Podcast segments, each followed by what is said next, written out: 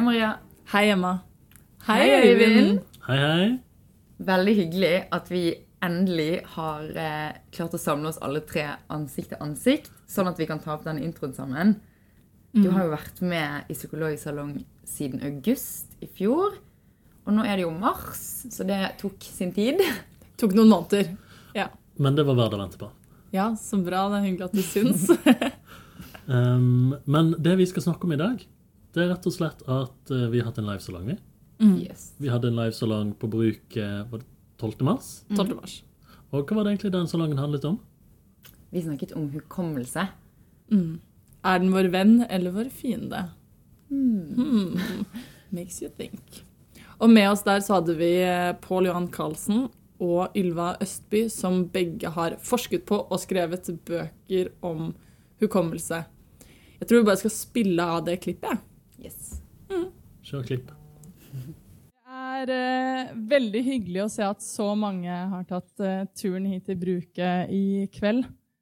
Psykologisk salong det er um, et uh, initiativ som ble startet i eh, 2017 med et mål om å skape en møteplass, en faglig og sosial møteplass på tvers av institusjoner for psykologfaglige og psykologiinteresserte. Så fire ganger i året arrangerer vi sånne her psykologiske salonger med ulike temaer hver gang. I tillegg så har vi et samarbeid med Arthouse, hvor vi arrangerer psykologiske filmsalonger til nye filmer. Og bakgrunnen for at vi er her i dag og skal snakke om hukommelse, det er at Emma, Øyvind og jeg i Psykologisk salong vi møtes jevnlig for for å tenke på hvilke temaer vi kan ha til disse salongene. Og eh, i høst så møttes vi og snakket om dette med true crime, fordi det har blåst en eh, sånn true crime-vind over eh, populærkulturen og over oss fra Serial for noen år siden.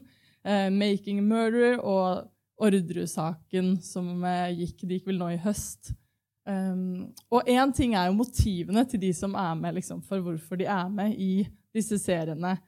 Men en annen ting er hvis man har liksom, de edleste motivene, kan vi stole på Kan vi stole på at det vitnene eller de in direkte involverte sier, kan vi stole på deres hukommelse? Kan vi stole på at de husker riktig? Så dette snakket vi om, da. Og videre kan vi egentlig stole på vår egen hukommelse. Og dette er noe som vi som psykologer jobber med eh, direkte i terapi. Fordi hvordan vi forstår ting som har skjedd oss i livet, det påvirker jo vår, selvføl selv vår selvforståelse i dag. Eh, så hukommelsen er rar og komplisert. Eh, og derfor så tenkte vi ja, vi må ha en salong dedikert til hukommelse. Eh, og derfor er vi veldig glade for å ha fått med oss to personer som man virkelig kan kalle eksperter på hukommelse. Ylva Østby, som er eh, psykolog og hukommelsesforsker ved Universitetet i Oslo, og forfatter, skrevet boken 'Å dykke etter sjøhester' sammen med søsteren sin, Hilde Østby. Den har blitt eh, oversatt til mange, mange språk allerede. Eh, og Pål Johan Karlsen, som er redaktør av psykologisk.no og har en doktorgrad i psykologi og forfatter, skrevet seks bøker, to av de om hukommelse. Den ene heter 'Hva er hukommelse?' og den andre heter 'Slik får du bedre hukommelse'. Så vi er i godt selskap i dag. Samtalen skal modereres av Emma eh, fra Psykologisk salong, og den kommer til å vare i ca. en time. Og etter det så er det bare å bli værende og ta seg noe å drikke så lenge dere har lyst. Så da overlater jeg ordet og scenen til dere.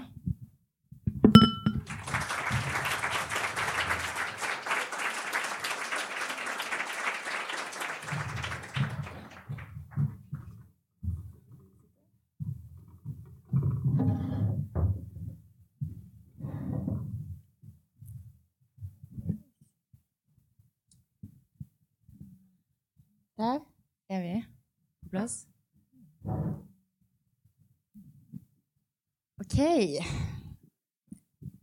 Jeg eh, har lyst til å starte eh, med å spørre dere om hva det er med hukommelsen som dere har blitt så forført av. Dere jobber jo med hukommelsesfeltet og har skrevet bøker. Hvorfor, hvorfor er det hukommelse dere ikke får nok av? Hva er det med den? Vil du snakke først? Skal jeg starte? um, ja, så da kan jeg jo bli litt sånn romantisk og snakke om at uh, det er noe litt sånn magisk og mystisk med det å kunne reise tilbake i tid i tankene. At vi har den uh, evnen til å måte, holde litt på tiden. Uh, og samtidig som vi selvfølgelig ikke har kontroll i det hele tatt, nesten. Eh, tiden går, og vi prøver å gripe tak i øyeblikket av den, og så likevel forsvinner mesteparten. Så, ja, så det er jo litt sånn fascinasjon med, med den eh, evige kampen mot tiden, rett og slett, som, eh, som jeg ser i hukommelse. Mm. Ja, jeg er faktisk eh, der, jeg også. Men jeg har vært uh, veldig interessert i assosiasjoner. Jeg syns det er helt utrolig hvor mye rare assosiasjoner man får. Uh, og spekulert på hvordan det henger sammen med hukommelsen. og Det kan være den ene assosiasjonen etter den andre under en samtale, eller at du faktisk begynner å føle at du er litt kreativ og får morsomme innfall. Noe som kan være litt um, nytt. Innovasjon. Så jeg har liksom tenkt at det er spennende sammenhenger her mellom hukommelse og kreativitet. Jeg må også spørre, fordi du har jo skrevet en bok som heter 'Hva er hukommelse'?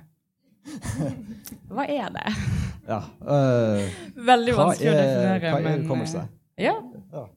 Um, vel, jeg kan jo ta min sånn kort, kortversjon først. Um, uh, hukommelse er en sekk. Det er en sekkebetegnelse for utrolig mange forskjellige fenomener. Uh, kort sagt uh, evnen til å lære av erfaring det kan skje bevisst, det kan skje ubevisst. Eh, det er vanlig å snakke om altså, evnen til å bevare informasjon. Hold på informasjon etter at uh, et øyeblikk er over, at du, du, sitter igjen med noe. Så ja, det, du sitter igjen med en rest. Det er hukommelsen. Ja, og så har vi jo ja, Det er som sagt, eller som Pål Johan sa, en sekkebetegnelse. Så vi har jo mange forskjellige typer hukommelse. Vi har korttids- eller arbeidshukommelse, og vi har langtidshukommelse. Og, og nå, vi, nå, nå, blir det liksom forelesning her, så Men, skulle vi, eh, vi tatt må, opp en sånn powerpoint. Nei, vi, må, eh, vi, må, gjennom noen basics um, av hvordan hukommelsen vår er organisert. For alle kjenner jo at det er forskjellig å, å tenke på noe man selv har opplevd som um, når du skal huske en liste med ord, eller når du skal eh, kunne så mange land som du kommer på. Så jeg lurer litt på om dere kan nøste litt opp i hvordan hukommelsen er organisert. da, disse ulike, Så vi har typene. tre faser i hukommelsen. Så det her er det første man må vite om hukommelse. For å kunne huske er det tre ting som må på plass. Du må kode inn i hukommelsen. Du må altså lære et eller annet. Og så må du oppbevare det over tid. Og så må du helst få tilgang på det til riktig tid. Så det er altså innkoding, oppbevaring og uthenting. Tre faser. Og for eh, at eh, du skal huske, så må alle disse her tre fasene lykkes. Og hvis det går galt i en av de her tre fasene, så har du glemt, glemt noe. Det er kort oppsummert hukommelse. Ja, og så var det dette med eh, fakta versus opplevelser. Fordi når vi snakker om langtidshukommelsen, så deler vi den inn i den eksplisitte hukommelsen, som er fakta og minner eh, av opplevelser på den ene siden. Og så er det implisitt hukommelse på den andre siden, som er eh, ferdigheter, blant annet. Og en del andre litt mer sånn ubevisste former for hukommelse. Sånn som at jeg kan eh, kjøre bil uten å være klar over Eller kunne forklare nøyaktig hvordan jeg gjør det. Ja. Er det en sånn implisitt det er et godt eksempel på implisitt ferdighet. det er fryktelig vanskelig å forklare noen hvordan de skal eh, slippe kløtsjen mens de tråkker ned gassen første gang. Men eh, når man lærer det selv, så sitter det. Eh, og det er en form for implisitt eh, læring. Mm.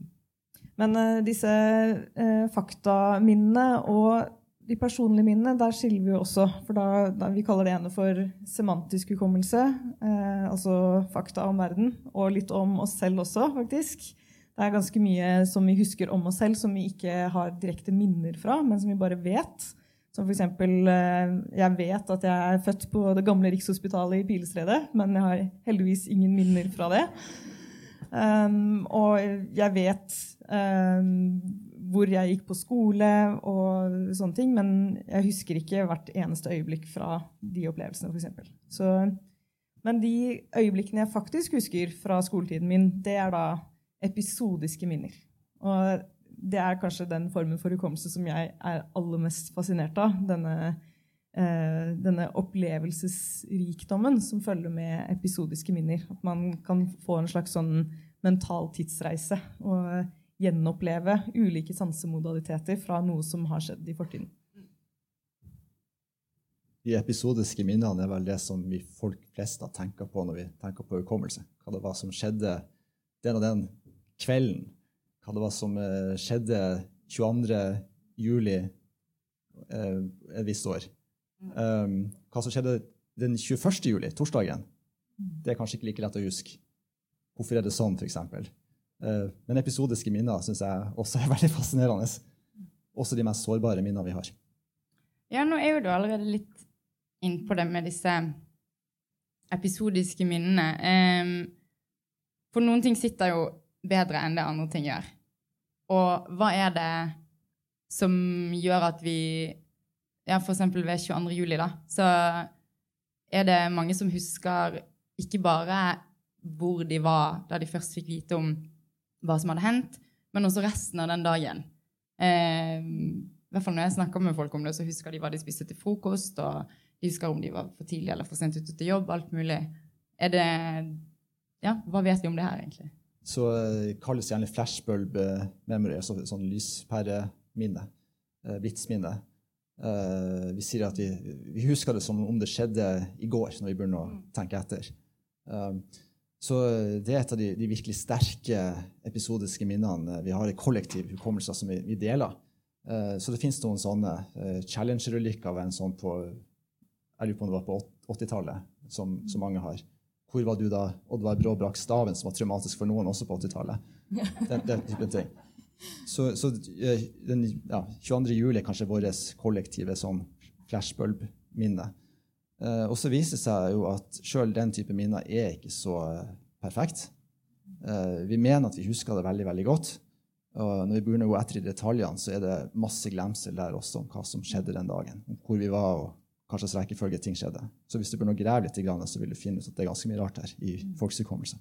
Ja, jeg trodde i mange år at, at jeg hadde helt klart for meg hvor jeg var da jeg fikk høre om den 11. september hvor jeg befant meg denne dagen. Jeg var helt overbevist om at jeg var eh, hos bestemor, og at jeg så det på TV, og hadde full, skapt meg en full dag um, der jeg fikk vite om det. Og skjønte ikke før kanskje ti år senere at jeg har blandet sammen eh, to dager, fordi at um, jeg var ikke hos bestemor, jeg var på skolen i Bergen. Hun bor et helt annet sted. Men det jeg derimot eh, opplevde en gang i juleferien hos bestemor, det var en annen traumatisk hendelse, nemlig tsunamien i Thailand i 2004. Eh, så der har jeg også klart å Jeg var skråsikker. Men altså kildeforvirret litt. Blandet sammen eh, to hendelser og så skapt, eh, skapt én. Ja, du er ikke alene om det. Eh, George Bush har også blitt ferska i å ha, huske helt feil om hvor han var. Eh, fordi det hadde man jo på film, hvor han var da han fikk beskjed om eh, Ja, det var denne barneskolen. Ja, han var på en barneskole da sikkerhetsvaksen kom og hvisket han i øret at, eh, det, at tårnet var blitt truffet. Og han har senere fortalt at han husker at han så det på TV. Men der er han i godt selskap, fordi det er det også mange studier som viser at vi har lett for å forestille oss hvordan noe en ulykke kan ha sett ut. Og så når vi forestiller oss det, så, så, blander vi kilden og tror at vi faktisk så det på TV. Så det er det flere studier som har blitt gjennomført. hvor man, eh, Og også bare det å stille dette litt sånn ledende spørsmålet hvordan så denne ulykken ut da du så den på TV, så er det forbausende mange som faktisk husker at de så filmklipp fra ulykken. Ja, og ganske eh, detaljert også. Ja, blant annet eh, det flyet som, eh, det passasjerflyet som ikke nådde frem den eh, 11. september, men som krasjet i Pennsylvania et sted. Det fins ikke noe filmopptak av, den, av at det treffer bakken, men det er mange som har tydelig minne av at de har sett det på TV. Så, og det er jo nettopp fordi at det er noe som, vi, som det er lett å forestille seg hvordan kan se ut. Eh, og siden vi etter hvert begynner å bli så vant til å se disse tingene på TV, så, eh, så blir det blandet sammen. Ja, så vi setter på en måte sammen bilder av hendelser som kan ligne, Mm. og så skaper vi Vi har sett masse en- Hollywood-filmer med flykatastrofer, så det er jo lett å se for seg, dessverre. Mm. Eh, Det er litt rart å tenke på disse her eh, flashbulb-minnene. De, de er jo altså I generasjonen, da, så eh, 2001 um, Da var jeg student i New York, så jeg var, var der jo når dette her skjedde. Um, og jeg har jo holdt forelesninger om hukommelse og fortelle, så finner jeg jo ut at studentene i dag de ikke, de, jo, de, altså var, de var for unge til å ha noe som helst minne om den dagen. Det er liksom i deres eh, barndomsglemselsperiode. De var yngre enn tre år da dette skjedde. Um, så eh, ja, så det, det har fått meg litt til å tenke på at ok, jeg har et minne her som de ikke har. Um, og hvordan er det med min foreldregenerasjon? Hva slags minne har de som ikke jeg har, som er veldig sterk for dem, og hvordan påvirker det oss? Jeg synes at det er veldig fascinerende. Nå har vi jo snakket litt om um, eksempler på der vi kan bomme litt. ikke sant? Vi kan blande sammen hendelser, og så lager vi nye, og så husker vi emosjonelle hendelser kanskje sterkere enn andre. Men på generelt plan er vi gode til å huske? Nei. Nei. Jo da. Men, da, Jo, men hvor har- dårlige er vi da? uh, vel, altså, fordi det syns jeg er veldig fascinerende. Fordi, um, fordi når jeg selv tenker på hvor mye jeg husker fra en helt vanlig dag, eh, så er jo det forsvinnende lite. Eh, for eksempel eh, Ja.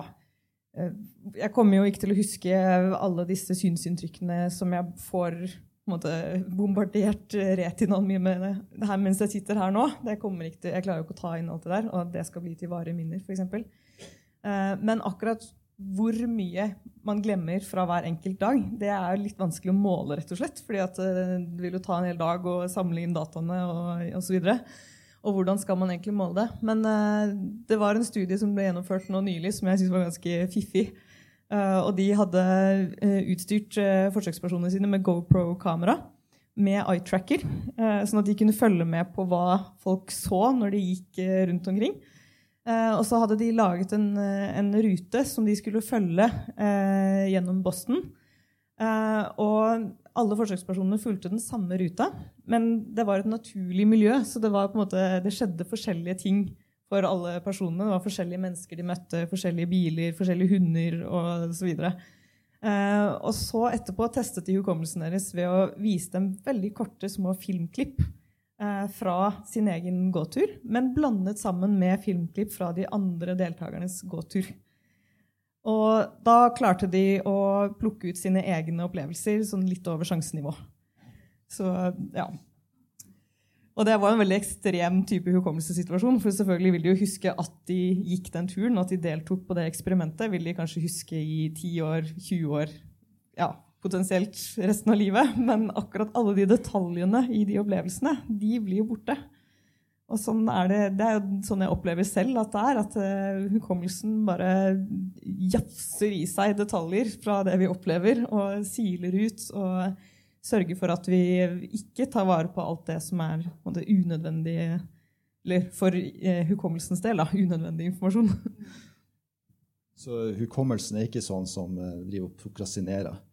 Sånn maniana, manjana, manjana, det er ikke hukommelsen. For eh, den, En av de mest altså, klassiske funnene i hukommelsesforskning det er glemselskurven. og Det er en slags hoppbakke som går rett ned. Eh, sånn at, og den går brattest helt i begynnelsen. Så de første sekundene etter hendelsen har skjedd, er da du glemmer Da mest. glemmer du mest. Ja, du glemmer med en gang. Um, sånn at Hukommelsen er egentlig ganske fantastisk innrettet sånn at um, den bare filtrerer og filtrerer. Og den utsetter ikke, han bare sletter med en gang. Og det, det er for så vidt uh, viser at, at, vi fungerer kanskje optimalt ut ifra dette med at det er en overflod av informasjon her. Uh, vi blir jo bombardert av inntrykk hele tida. Uh, det er kanskje ganske bra å kunne sile ut og filtrere bort det som ikke er fullt så relevant.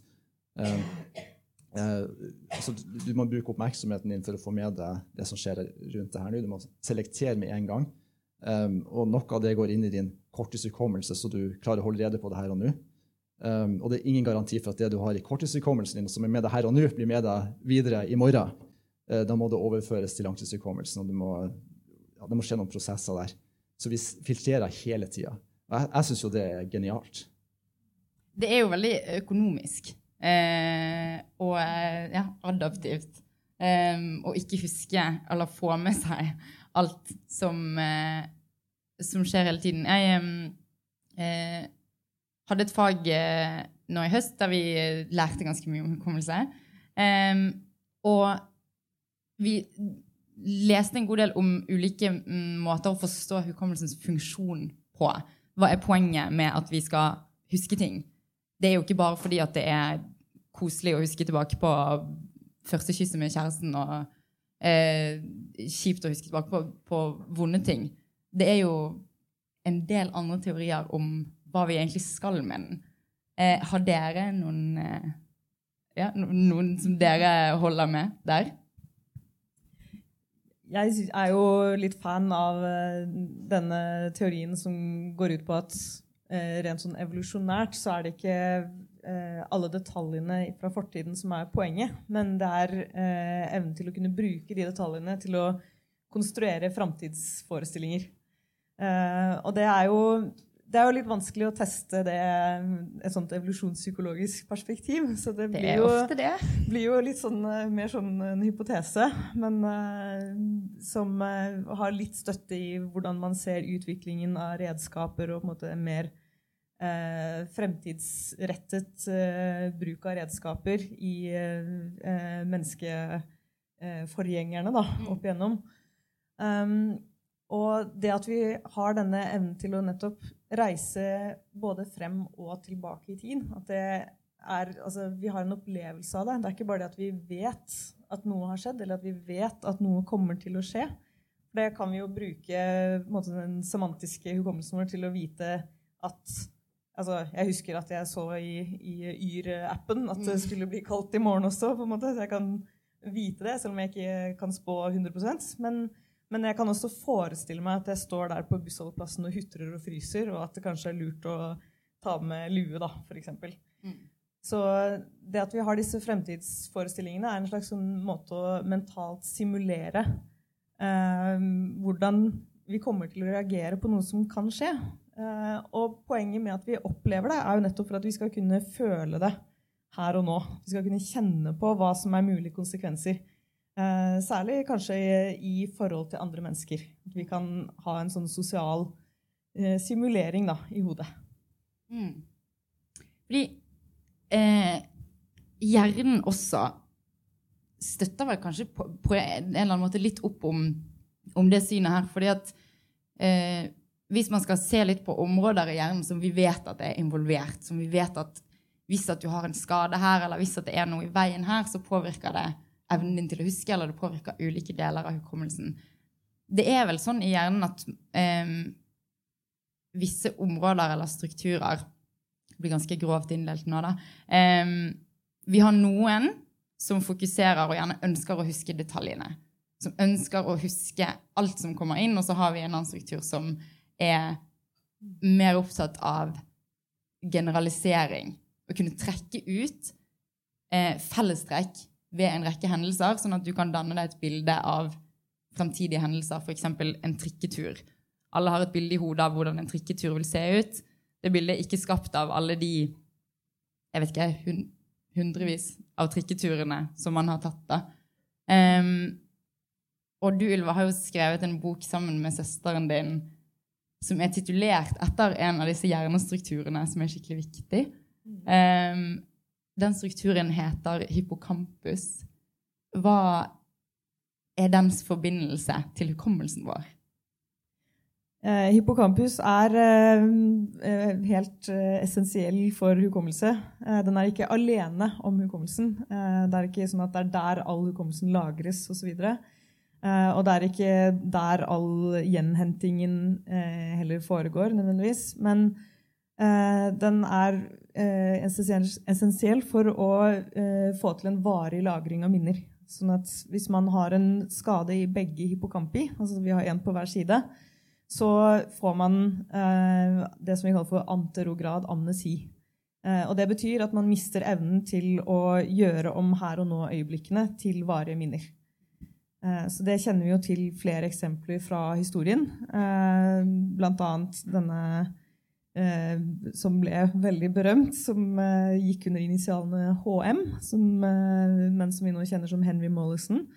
Eh, som fikk eh, tilbud om en litt eksperimentell form for epilepsikirurgi på 50-tallet.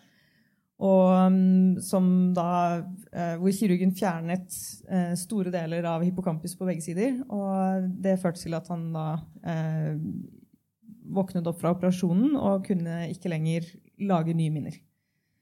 Eh, og det vet vi også fra flere andre eh, lignende tilfeller. Mennesker som har fått en form for infeksjon som rammer eh, hippocampus på begge sider. Eh, og også skader som rammer eh, områder som er i direkte kontakt med hippocampus. Man kan også få den typen amnesi av andre typer skader også, da. Så det er en slags sånn inngangsportal til langtidshukommelsen? Så der foregår det som vi kaller for konsolidering, hvor minnene blir eh, varig lagt ned i hukommelsen vår. Litt som på datamaskinen der du har oversikten over alle, alle filene dine.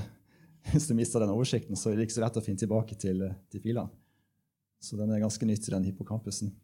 Jeg syns HM han er utrolig fascinerende. Den mest uh, forska på personen noensinne.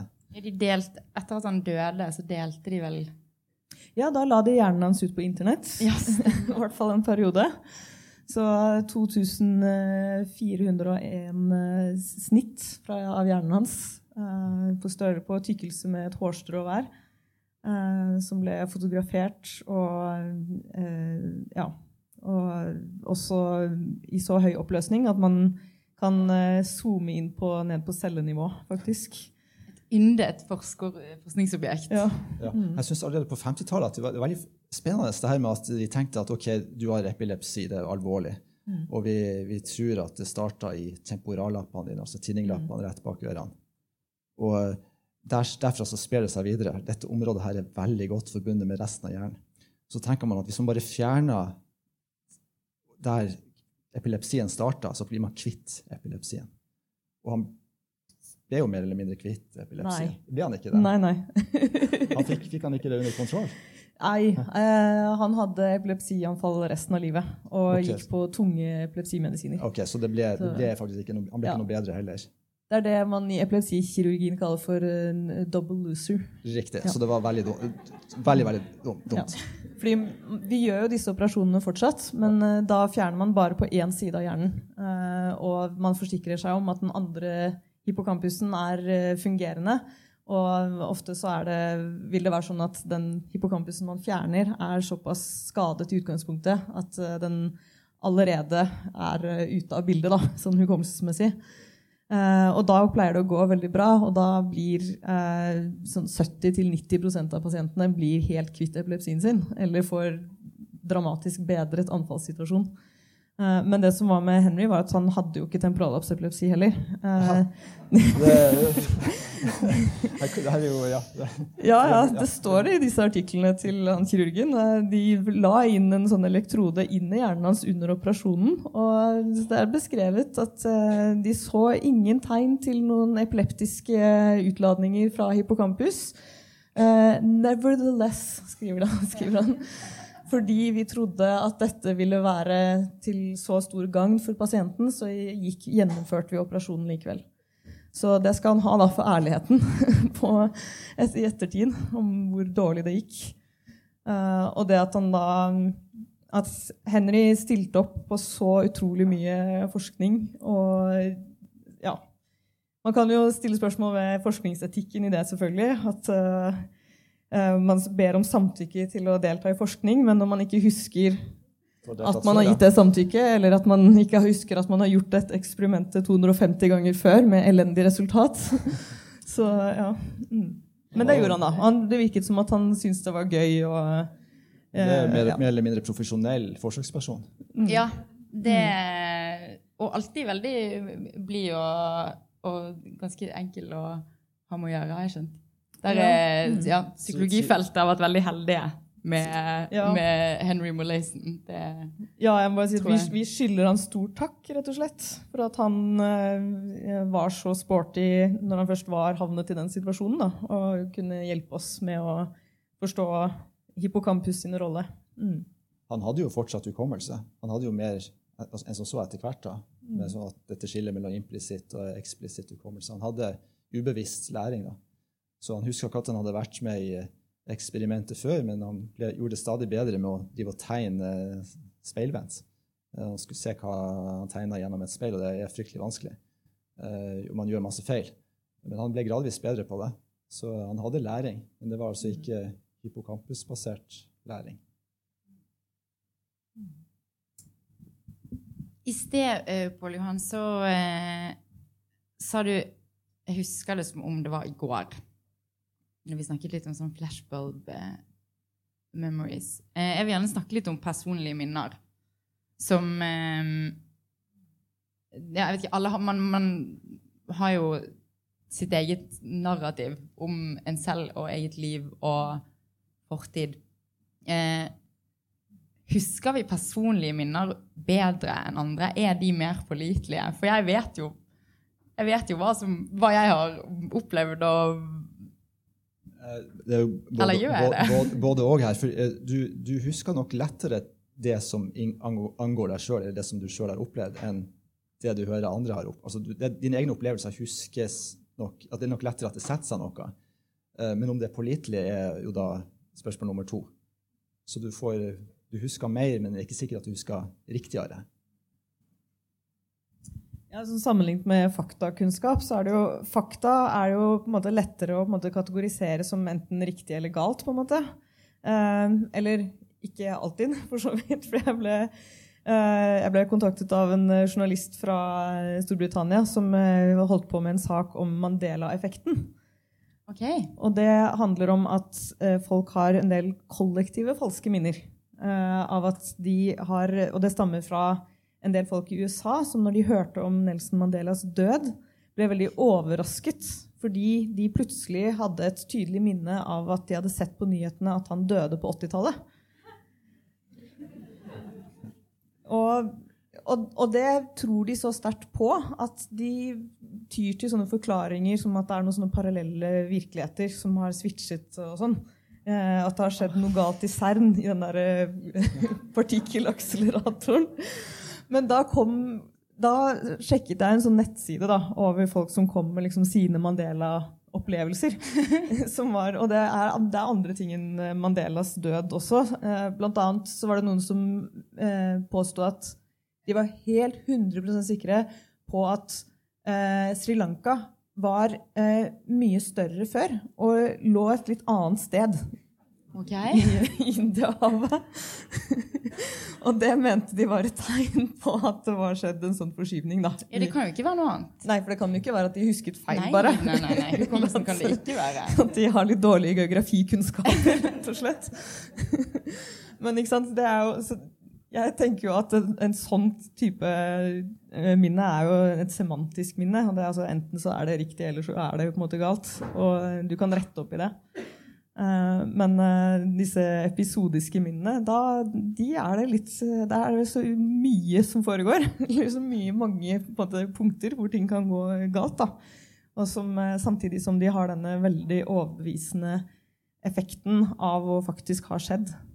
Ja, men så er jo de Minnene våre er jo påvirkbare.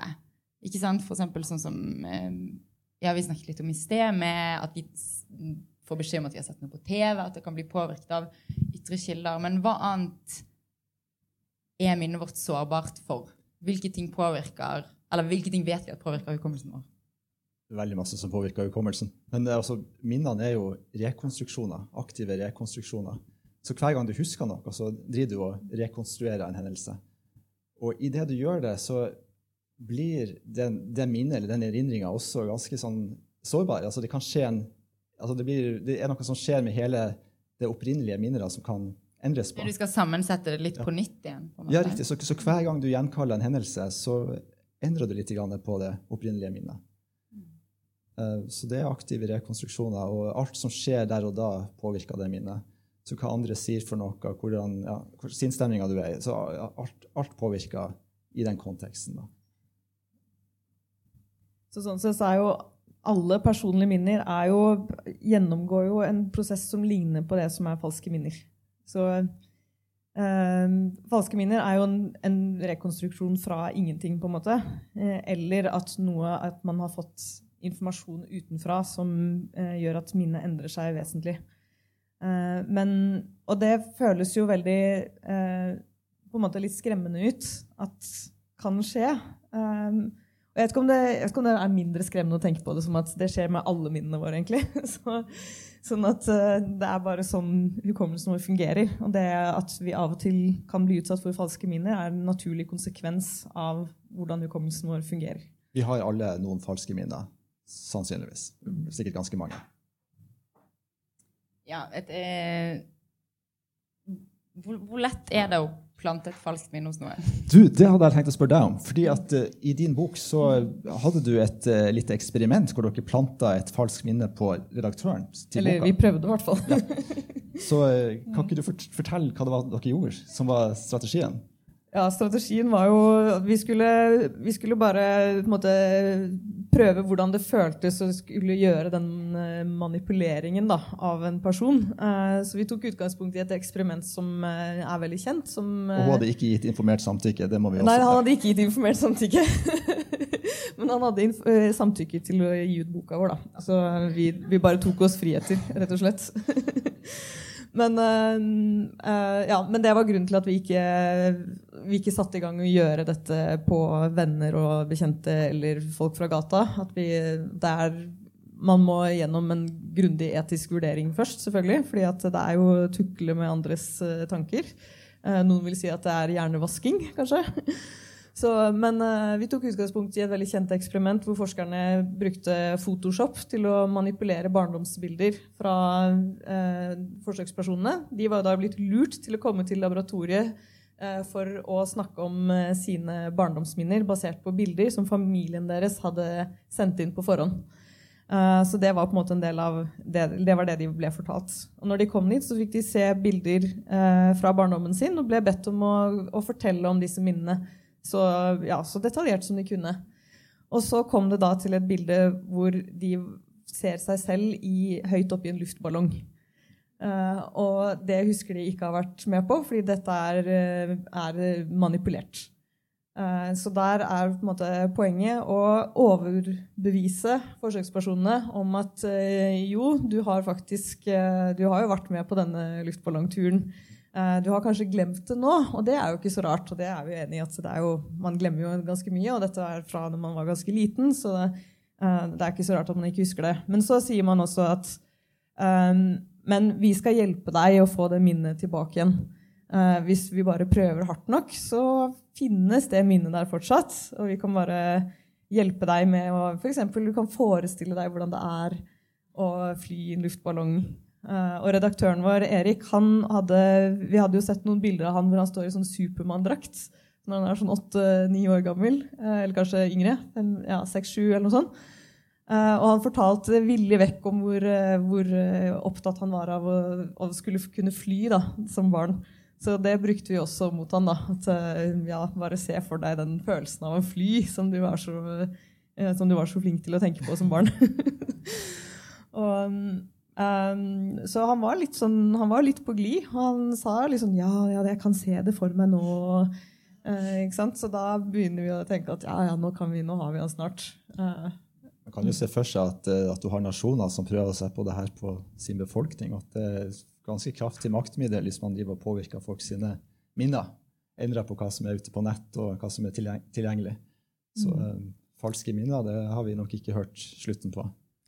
Nei, og det er jo og også det med å forvirre, eh, altså bruke kildeforvirring, er jo også en ganske effektiv måte å spre kaos i forhold til falske nyheter, blant annet. Vi har hele tiden denne eh, tilgangen på informasjon fra mange ulike kilder. Eh, men ofte så får vi dem gjennom én felles kilde likevel, enten f.eks. Twitter eller Facebook osv. Og, så så det blir til kanskje at man, eh, at man ikke helt husker hva som er den originale kilden da, til eh, informasjonen. Mm.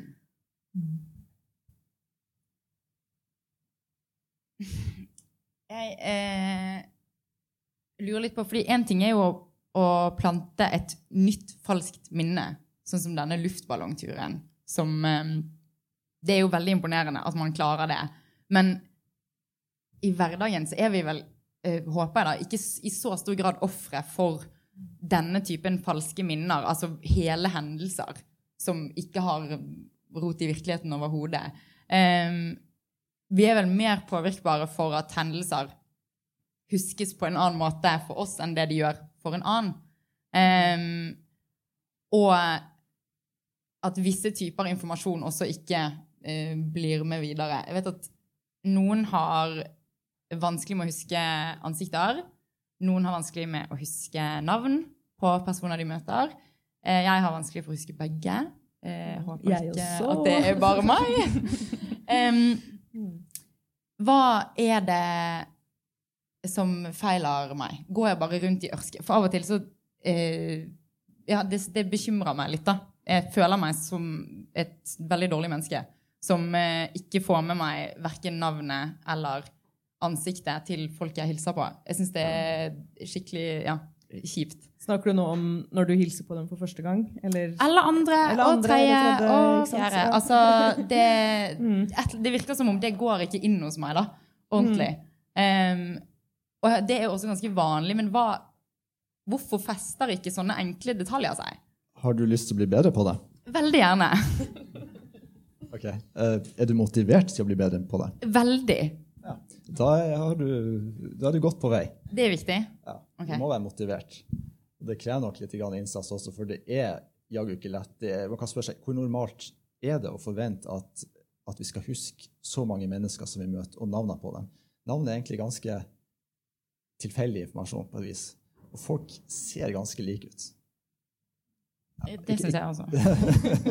ja, Eller, ja. Vi, er i samme vi er, vi er mennesker, og vi, det, er, det, er, så og så mange navn, og mange har samme navn. Og eh, det kan være variasjoner av samme navn. Um, så det, det, er, det, er, vanskelig. Um, og for å få til det, så må man sannsynligvis gjøre en skikkelig innsats og bestemme seg for at det er noe man har lyst til. Så da må man prioritere det fremfor andre ting. For uh, navn og ansikter er, det er vanskelig. Altså, noen sier jo at, altså, ja, de sier, som du sier, at, at, det er vanskeligst med navn. Uh, og de syns det er så lett å huske ansikter. Men uh, altså, én ting er jo at dette, dette, ansiktet er jo foran deg ganske lenge. Navnet hører du kanskje bare i løpet av et sekund. Ja, og så er det så mange som heter det samme. Og, altså. ja. og, og ansiktet, det, når du ser det, så er det en gjenkjenningstest. Har du sett et ansikt før? Men å huske hva heter denne personen, det er en gjenkallingstest, og det er, det er mye vanskeligere. Men uh, altså, kombinasjonen både og.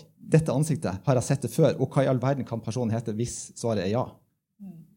Uh, da har du mange ting på en gang. Hvor, hvor mange her har opplevd følgende scenario? Uh, møter en person f.eks. på butikken som kommer bort og begynner å snakke. og du aner ikke hvem vedkommende er, eller du kjenner igjen ansiktet, men du husker ikke hva vedkommende heter, eller hvilken type situasjon er det en uh, studiekamerat? Er det en forelder fra barnehagen? Osv. osv. Opp med en hånd. Ja. Altså, dette det er sånne situasjoner mange. jeg skulle ønske at jeg glemte. Sånn, Jeg skulle ønske at jeg glemte alle de gangene det har skjedd. Ja, det er kjempeflaut. Det, det, skjer jo med nesten alle, så vi må, vi må, bare slutte å være flaue over det. Og så må vi bare ja, finne en måte å eh, komme oss verdig gjennom situasjonen på. det, er, jo lov å spørre. Altså, en ting altså, har, har, jeg møtt deg før? Mm. Uh, jeg tror jeg har møtt deg før, men jeg klarer ikke altså, altså Du bare mm. innrømmer nederlaget. Ja, den, ja, den er litt mm. safere. Jeg tror vi har møttes før. Ja. Og kanskje alltid bare gå ut litt offensivt. Så bare si liksom, jeg, jeg husker litt dårlig, skjønner du. Og så, ja. Og så kanskje de vil da tenke at eh, ja, men eh, det gjør kanskje jeg også. Eh, jeg vil også huske litt dårlig, for jeg har også opplevd dette her. men det sitter langt inne, da. Og da, når de sier navnet sitt, da må du gjøre noe. Ja, hva må jeg gjøre da? Du må være oppmerksom. Du må følge med på hva de heter for noe. Du må ikke være så opptatt av alt det andre, hva de sier. Må, hva, hva er navnet ditt? Ikke bry deg om sånn mellommenneskelig relasjonstull. Bare gå rett på navnet. Du må konsentrere deg og være oppmerksom. Hva sa personen at han het? Ikke bare gå videre til den å prate om været. og alt det. Nei, hva het personen? Og så du kan gjerne si Sa du Olav? Nei. Sånn. Så, ja, du må, for at du må kode inn rett. Så det er liksom de, de her tre stadiene. Så det hjelper det hvis at jeg repeterer det? Det også, fordi i det, i det du sier navnet, så har du ikke bare Du, du får gjentatt det, og, og du får uh, artikulert det, og du får hørt det med din egen stemme. Så du får et mye rikere hukommelsesspor med en gang. At man hukommelsen har flere ting å spille på, da. Flere ting å spille på. Og så får du oppklart om du hørte feil. Altså, du må ha rett informasjon inn. Det er faktisk muligens den viktigste grunnen til glemsel, at det har ikke kommet inn i første runde. Da har du tapt fra start. Som eh, det som for skjedde med meg på videregående. Eh, Det var en eh, jente fra en annen klasse som jeg begynte å henge med i skolegården. Eh, Men jeg hadde tydeligvis da ikke fått med meg navnet hennes den i starten der. Så jo lenger tid som gikk, det... det var det umulig å spørre da. Det blir så håpløst etter hvert. En måned. Så da var, det bare, da var det bare å håpe at noen andre ropte på henne. Og da, da, da skal jeg love deg, da var jeg oppmerksom. Altså. Ja. Kan lure sånn. Du, har ikke lyst på autografen din. Kan ikke du. Så ja, Du må få med deg hva folk sier. Og så må du prøve å koble dette navnet til noe. Altså assosiere. Eh, er det altså Gir dette navnet deg en assosiasjon? Da henter du noe fra din, eh, det som er allerede er på plass i hukommelsen din, og da har du en knagg å få eh, satt den nye kunnskapen på. Og da har du kommet litt lenger. Så da har du, la oss si navnet var Olav. Det var en konge som heter Olav. Og så kan du fortsette samtalen litt. Og etter hvert du, Olav, så kan du begynne å bruke navnet litt. grann. Ja. Sånn, det høres veldig kunstig ut, tenker man sjøl, men det er, altså, det er blitt litt mer vanlig å være litt sånn amerikansk og si navnet mye. Du, Olav. Olav. Du. Og så bare gjenta. Det er så hyggelig å snakke med deg, Olav. Sett så pris på det. Du høres litt ut som en selger, men Det er en pris jeg er verdt å betale. Jeg kjøper det. Altså, ja. Desperat etter å etablere en, noen varige kontakter. Det, ja, det, Men det, er jo, det skal jo sies at eh, For jeg også bruker den teknikken noen ganger. Og det funker hvis jeg faktisk har, får brukt nok tid på det. Um, men det kan være litt vanskelig når man er i en helt ny setting, og det er um, altså mange nye mennesker, du er litt stressa, du er litt nervøs, og du skal hilse, og da er det ikke på en måte mest naturlige ting av verden å liksom tviholde på den hånda og liksom mens du stirrer ut i lufta og prøver å visualisere et eller annet. eh, For Nei, det, det- det må du liksom gjøre samtidig mens du, at du finner på ting å si og snakke og ja. Så jeg syns også at vi skal ha eh, Vi skal være litt rause med oss selv og ikke forvente at vi skal klare dette i enhver sosial sammenheng. da. Men apropos sosial sammenheng. Hva er eh, hvor, Eller hvordan kan det ha seg at jeg kan være på en fest eller i annet, eh, en eller annen setting der det er mye folk og det er mye bråk, og jeg har peilet meg inn på en samtale, jeg følger med, jeg er fokusert, og vier oppmerksomheten min til eh, denne spennende samtalen, og hører noen hviske navnet mitt på andre enden av rommet, og får det med meg sånn. Hva, hva er greien med det? Er det eh, bare meg som er veldig selvopptatt, eller er det Er man liksom sårbar for enkelte Cocktaileffekten var det vel? Cocktailparty-effekten? Cocktailparty-effekten, ja. Det at uh, du egentlig du følger med på noe annet, men så virker det som at av og til kommer noe meningsfylt inn fra andres, andres deler av samtalestrømmen likevel. likevel.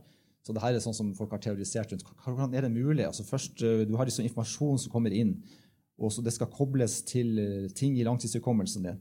For at det skal gå til, så må det skje sånn og sånn, og sånn, så spekulerer man rundt det. Og så plutselig har det skjedd uten at du egentlig ga det oppmerksomhet. Og så, ah, Revolusjon. Hva betyr dette? At, at ting du ikke gir oppmerksomhet, likevel kan kobles til eh, noe du kan fra før. Så dette her har da eh, hukommelsesforskere spekulert på i 50 år. Jeg vet ikke om man har kommet til et svar. Ikke heller. Det, det er et fenomen. da. Altså alle, alle uh, på, psykologistudiet lærer om denne cocktailparty-effekten. At det er noe om persepsjonsevnen vår og oppmerksomhetsevnen vår, så vi klarer å likevel får med oss ting som vi egentlig ikke gir oppmerksomhet. At det er noe på et ubevisst nivå der som likevel prosesseres. Og så har vi jo også en form for hukommelse som er også et stadie før arbeidshukommelsen, som vi kaller for sensorisk register. Uh, og den, det kan jo være at det er noe der som skjer, kanskje? At for den har litt større plass? Ja. Uh, så Sensorisk register det er liksom det første stoppet. på sånn, En sånn tredelt hukommelsesmodell. Har du først sensorisk register, og så skal det, hvis du gir oppmerksomhet, over i korttidshukommelsen. Og hvis du bearbeider det, så går det over i langtidshukommelse. Eller hvis du gjør et eller annet ekstra, så går det over i langtidshukommelsen. Så det, nei, det sensoriske registeret er første stopp på veien. Og det er sannsynligvis det nærmeste vi kommer fotografisk hukommelse. Mm. Vi har kjempegod kapasitet på å få med oss masse, men det varer uhyre kort.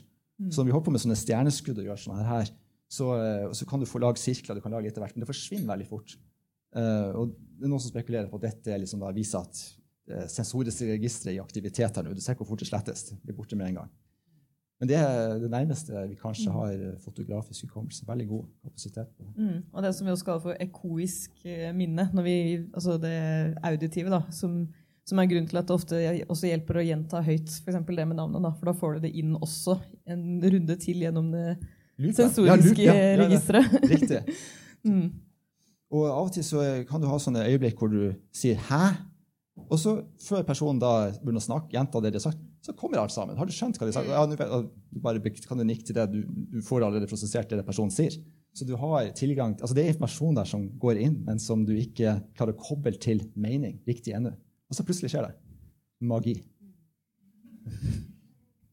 En annen ting som jeg ofte opplever, er at um, etter at jeg har sovet, så uh, syns jeg at det er for det første lettere å huske uh, nye ting. Men jeg uh, opplever også at ting som jeg syns var vanskelig dagen før, ikke er like vanskelig nå. Hva vet vi egentlig om sammenhengen mellom søvn og hukommelse? Og aha-øyeblikk, eller? ja, det også, men søvn. Hjelper det å sove på det? Ja, det hjelper, det hjelper, å sove på det. Det er mange tiårs forskning som tyder på det. Ehm, men det er fortsatt veldig mye som man ikke helt forstår om hva som, hva som skjer, og hvordan ting skjer, og hvilke søvnstadier som er nyttige for hvilken type hukommelse. Eh, som du sikkert husker fra pensum forrige semester. Mm. Utrolig fascinerende dette med søvn. for Uh, man sier at søvn hjelper på hukommelsen, at det å sove eh, er bra. Og så husker vi så lite av det vi har opplevd når vi har drømt eller har, har sovet. Eh, og det er utrolig mange som sier de ikke drømmer noe særlig. Rekk opp hånda de som ikke drømmer noe særlig.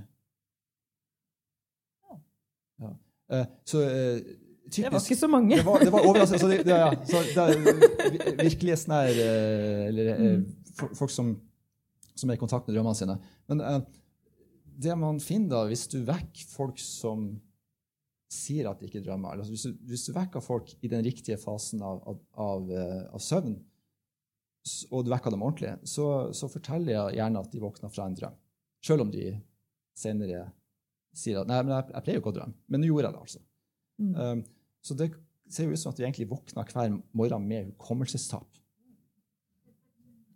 Det bare, altså, altså, hva er det med Så, så det er åpenbart et eller annet veldig bra med å sove. Det får ting til å sette seg bedre. Det er en konsolideringsprosess. og det her er dårlig, veldig, fortsatt dårlig forstått. Eh, men um, søvn ser ut til å være bra for konsolidering, sier man. Um, men det er også altså det er en fase hvor det skjer um, altså litt mindre. Altså, en veld, veldig vanlig årsak til glemsel er Vi sier interferens av fagfolk, men det er jo interference, altså ting som forstyrrer. Um, og det er alle, alle, mulige andre hendelser. Så alt det andre som skjer der, forstyrrer egentlig for konsolidering av minner. Det skjer så utrolig mange ting eh, rundt, altså hele tida ting som skal bearbeides, og det blir lite tid til hver enkelt ting. Det blir lite tid til å fordøye um, i hverdagen. Så egentlig det at når du da legger deg og sover, så har du en, et, en, liten rest, en liten pause der hvor du får anledning til å få bearbeida det her uten interferens av alt det andre som skjer. Men eh, altså, hvis du vil huske dramaene dine det var, eh, Sorry. det, var, det var en, eh, en, fyr som heter Otto Løvi, tror jeg, som eh, hadde, en veldig berømt drøm. eh, for ja, påskeaften 1920. Da eh, hadde han en drøm. Og det, det var så sterk den drømmen at han ah, å, nå vinner jeg Nobelprisen i medisin. Og så spurte han å notere. For det var en sånn forskningsidé om hvordan han skulle bevise en teori. Eller iallfall kom mye lenger med den teorien. Så om morgenen da, så skulle han lese hva han hadde skrevet ned, og han klarte ikke å lese hva han hadde skrevet. Så han brukte hele dagen på å være helt sånn Hva er det jeg har skrevet? Og prøvde å rekonstruere hva det var han hadde drømt, som var så fantastisk. For han hadde en skikkelig aha-opplevelse i drømmen sin. Uh, uh, og ja, helt fra seg. Men når han legger seg den natta, så drømmer han faktisk drømmen en gang til. Uh, og Det også, viser også litt at når konteksten er rett altså Det er lett, mye lettere å huske drømmer når man er i drøm. Altså, husk, altså, jeg husker selv husker mye, altså, kan fortsette gårsdagens drøm når jeg legger meg. Men Vi har ikke tenkt på den drømmen i løpet av dagen, men når jeg legger meg, så kanskje noe som oppleves som en fortsettelse. kanskje. Men han, ja, så han, han, eh, var i riktig kontekst. Han var i senga, han var i drømmeverden, og da kom, da var det rett kontekst for å huske tilbake. Og da gjorde han et veldig godt sånn hukommelsestriks. Han gjør det mens du husker det. Ja, fordi da gikk han Nå er jo du også inne på det med at konteksten man er i, spiller en rolle for om man husker noe bedre eller ikke. da. Stemmer det at der du lærte noe, er også det beste miljøet for å huske det igjen? Eh, ja, det er jo det disse dykkeeksperimentene viser. da.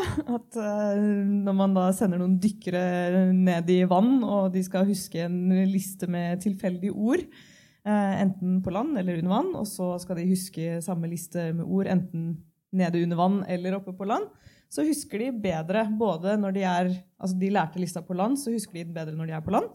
Og lærte de lista under vann, så husker de den bedre under vann. Uh, så det er det som vi kaller for denne konteksteffekten. Men uh, det er ikke helt overførbart til det som vi lærer i hverdagslivet vårt, fordi der er det en annen type kontekst som også spiller inn. Og det er den konteksten som er forståelsen vår og det, all den andre kunnskapen som denne nye kunnskapen føyer seg inn i. Sånn at når vi finner den konteksteffekten med dykkere, så er det fordi at det er veldig ekstremt forskjellige kontekster, og at det er, det er ikke noen andre kontekster som kan overstyre den fysiske konteksteffekten. Da. Men sånn i teorien, altså, så skal det funke å ha f.eks. eksamen på den lesesalen hvor du satt og leste pensum. Ja, ikke sant? Men sted og episodiske minner er veldig tett uh, forbundet. Så uh, hvis du begynner å tenke på et episodisk minne, så er det gjerne forbundet med en plass. Et, en eller annen plass. Um, så, um, og det, dette kan utforskes. da. Du, du, sa at du ikke har vært i Bodø på ganske lenge. På 20 år. På 20 år. Uh, så du hadde masse barndomssomre i, i Bodø. Jeg kommer fra Bodø. Um, og uh, hvis du ikke har vært der på 20 år, så jeg, regner jeg med at uh, hvis du drar til Bodø, så vil du få en skikkelig tidsreise. Mm. Um, og at mange hendelser fra altså barn, barndomssomrene vil kanskje bli, føles nærmere igjen. Mm, ja, det vil helt klart trigge, rett og slett. Masse minner. Uh, men jeg føler jo også at, de, at, det å på en måte få tilgang til noen av de minnene også fungerer som at man får en sånn mental kontekst. Som også gjør at man da får lettere tilgang til andre minner igjen og andre, andre minner igjen osv. Så, videre. så da kan de på en måte virke som en sånn uh, babusjka av, av, blir Som en snøball som begynner å rulle og dra ja. med seg mm. mer og mer. Vi har snakka litt om å plante falske minner. Men det går jo også an å plante gode minner. altså plante, plante ordentlige minner. Så jeg tenker at du egentlig har planta masse uh, minner her fra, i Bodø. Du har planta dem der, uh, og så sparer du på dem. For du, du, du har nå venta med å dra til Bodø, men på et eller annet tidspunkt så har du sikkert tenkt å gjøre det. Og da har du sånn, mm. ta en skikkelig sånn uh, minnereise. Ja.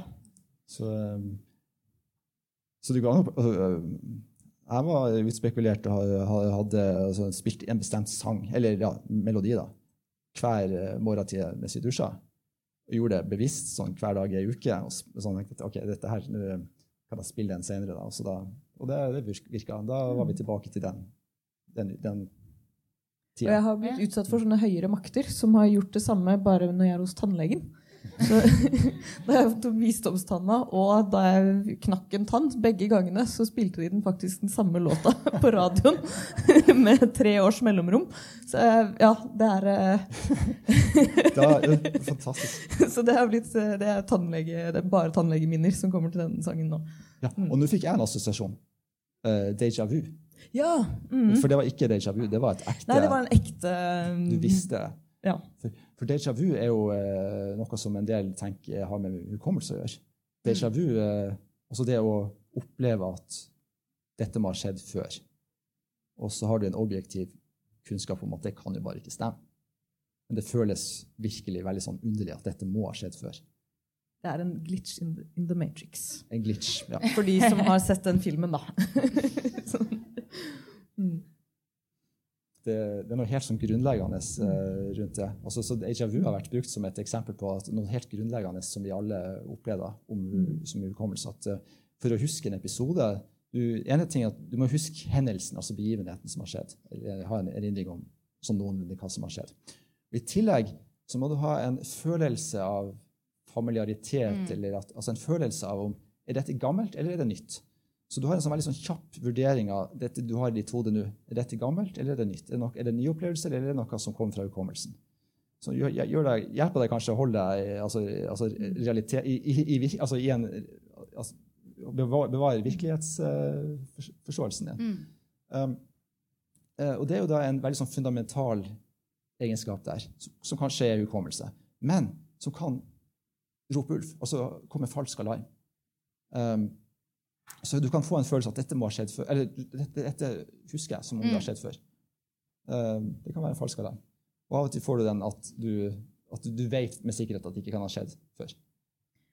Og det er noe som eh, faktisk også kan være et symptom på epilepsi.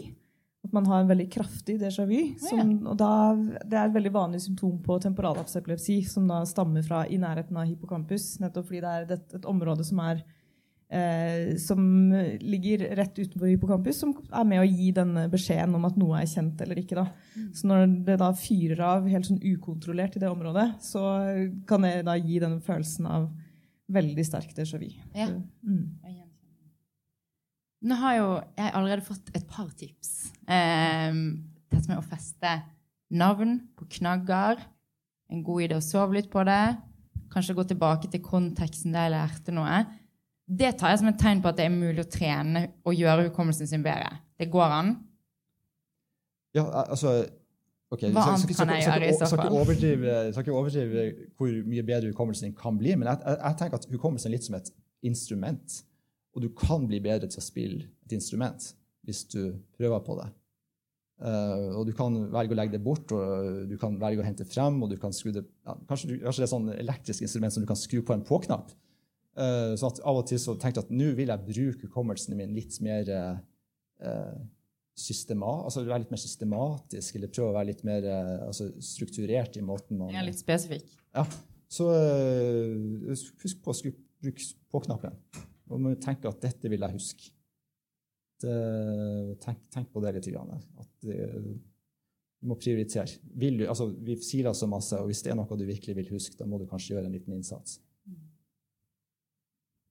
Og det prøvde jeg på eh, så til de grader i et eh, personlig hukommelseseksperiment hvor jeg prøvde å memorere 100 dager eh, i, rekkefølge. Altså hvilken dato det hadde skjedd, og hva som hadde skjedd.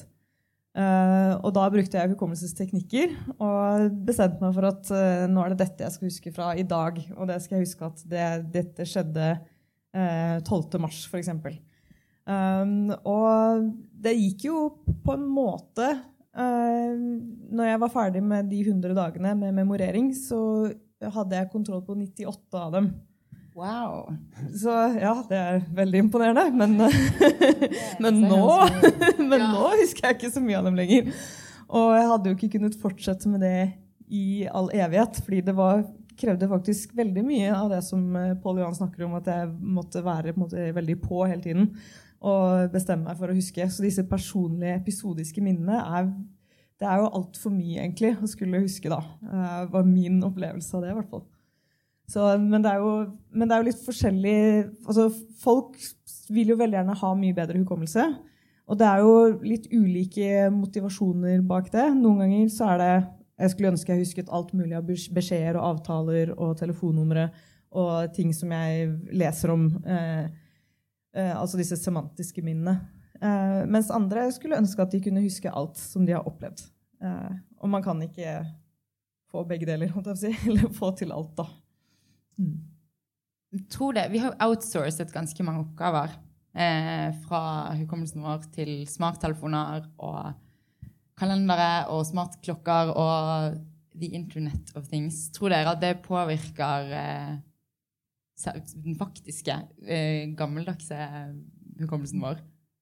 Så jeg, ikke hatt, jeg, har ikke peiling på hva jeg skal hvis at min telefon eh, går tom for strøm. Altså, og kalenderen min er borte. Jeg har papirkalender. men det var kanskje ikke det du lurte på. ja, men det, det, det, kan overføres til det også. For jeg lurer på hva, den, Vi støtter oss jo på en god del verktøy, da, og nå mm. mer enn noen gang før. Ja, vi kan, vi kan spekulere på om vi skal bekymre oss eller mm. ikke om eh, teknologi, ny teknologi. Eh, men én ting den i alle fall gjør da, det er at den frigjør jo potensielt ressurser som du kan bruke til andre ting, så at du får mer tid til å tenke på andre ting. Så hvis du slipper å tenke på telefonnummer eller gateadresser, sånn at du kan bruke GPS, eh, kanskje du tenker på noe annet som er viktigere for, for deg. Altså som, altså, så lenge du likevel mm. bruker hodet ditt, så tenker jeg det ikke er så bekymringsverdig. Mm.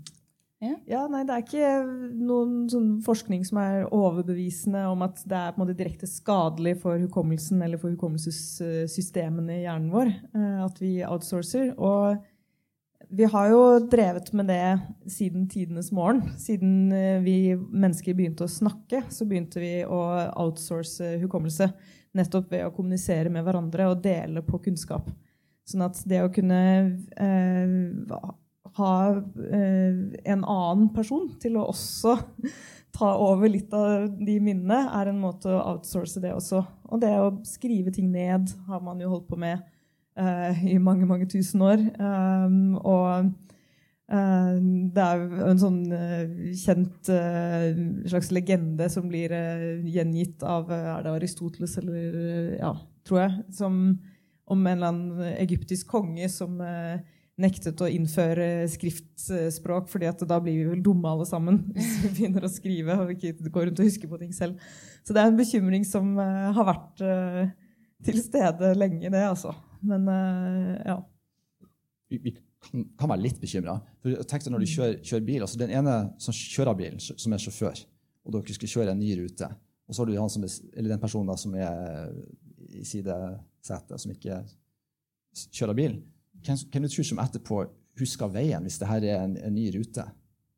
Hvis, hvis, man da, ja, hvis, man ikke, hvis, man har brukt GPS-en, da, så er det kanskje ingen som husker veien på, når man gjør det på nytt. Men i gamle dager, når man ikke hadde GPS, så vil, jo, vil det være den sjåføren da, som har mentalt bearbeida hva, hva, som har skjedd, altså hvor man har svingt osv. Det er den som husker. Men den som bare har sittet der og vært passiv og kanskje nøtt utsikter, men ikke tenkt så mye, det, vi vil ikke finne veien tilbake. Så det er noe med å, å faktisk bruke oppmerksomheten din. Og når vi sitter med mobiltelefonen og ja, ikke bruker oppmerksomheten på noe annet enn den, og kanskje egentlig ikke bruker den fullstendig på mobilen heller, du er liksom bare en måte å ha ikke kjede seg fullstendig på, men du er ikke konsentrert om noen ting som helst. Kanskje det er litt mer bekymringsfullt, at du gjør litt for mange ting. Uh, jo flere ting du gjør, jo mindre setter seg kanskje i hukommelsen på sikt. da. Så kanskje det har gått ti år, og du lurte på hva det var som skjedde. Og du brukte mye tid på Facebook, og sånt, men ja. huska ingenting av det. Ja, og det at, eh, det at, vi ikke har noe særlig toleranse for å kjede oss, da, er, og hva vi bruker hodene våre til når vi ikke gjør noen ting, det er, det er kanskje det som eh, er Som jeg syns er mest eh, bekymringsfullt. Da. At vi har eh, Eh, og vi verdsetter heller ikke denne, disse tankevandringene som foregår når vi ikke gjør noen ting. Eh, ofte så blir det på en måte det, Tankevandring har et liksom dårlig rykte som noe som er bortkastet, mm. og som er, eh, det forstyrrer, og det er jo det er tegn på dårlig oppmerksomhet, f.eks. når du sitter i forelesningen og tankene dine begynner å vandre. ikke sant?